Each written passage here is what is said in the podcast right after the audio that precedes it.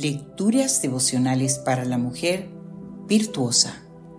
Cortesía del Departamento de Comunicaciones de la Iglesia Adventista del Séptimo Día Gascue en la República Dominicana. En la voz de Noemi Arias. Hoy, lunes 5 de febrero del año 2024. Déjate desenmascarar. Aristóteles dijo, no se puede ser y no ser al mismo tiempo. De verdad que Jesús era único. Se sentía bien en compañía de pecadores como prostitutas o ladrones, pero reprendía duramente a los religiosos hipócritas. ¿Por qué esta distinción? ¿Es que es mejor ser prostituta o ladrona que ser una hipócrita que nunca ha violado ninguna ley? Indaguemos un poco en este asunto. Para empezar, analicemos la palabra hipócrita en el contexto bíblico. El primer dato resulta interesante. Esta palabra aparece 18 veces en los Evangelios y todas ellas pronunciadas por la misma persona, Jesús. En segundo lugar, este término es de origen griego y significaba en un principio recitar, actuar, declamar. Proviene del ámbito del teatro, donde un hipócrita era un actor, una persona que representaba un drama de cara a un público con puros fines estéticos o de imagen, pero sin expresar opiniones propias. De hecho, ocultaba sus creencias y su personalidad tras ese traje. Por mucho que gesticulara el actor o el hipócrita, por muchas máscaras diferentes que se pusiera para interpretar a dichos personajes, todo el mundo sabía que no era él, que solo estaba adoptando una pose en el escenario.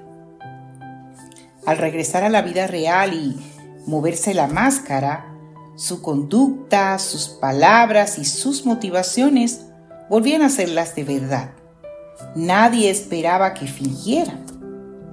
Decía Sócrates cuando enseñaba oratoria en su libro El arte de hablar en público, sigan el ejemplo de los actores que permanecen inalterables por dentro aunque por fuera estén interpretando a un hombre airado. Y ese es precisamente el problema de ser hipócrita. En el fondo, los hipócritas religiosos son actores. Fingen ser creyentes por fuera, pero por dentro permanecen inalterables ante el amor de Dios y el mensaje de salvación.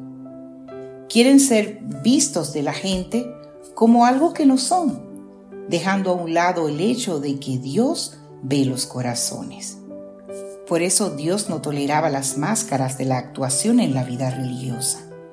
Él sabía distinguir quién era actor y quién no, cosa que nosotros no sabemos hacer, por cierto y Jesús comprendía la grave situación de quien interpreta un papel en la iglesia, mientras que en su interior permanece insensible a la influencia del Espíritu.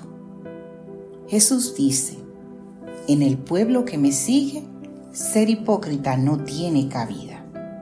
Es mejor ser prostituta o ladrona, pero sensible al mensaje de Cristo y a la palabra de Dios, que ser hipócrita. Porque la hipocresía cierra la puerta al espíritu. En cambio, lo otro tiene arreglo.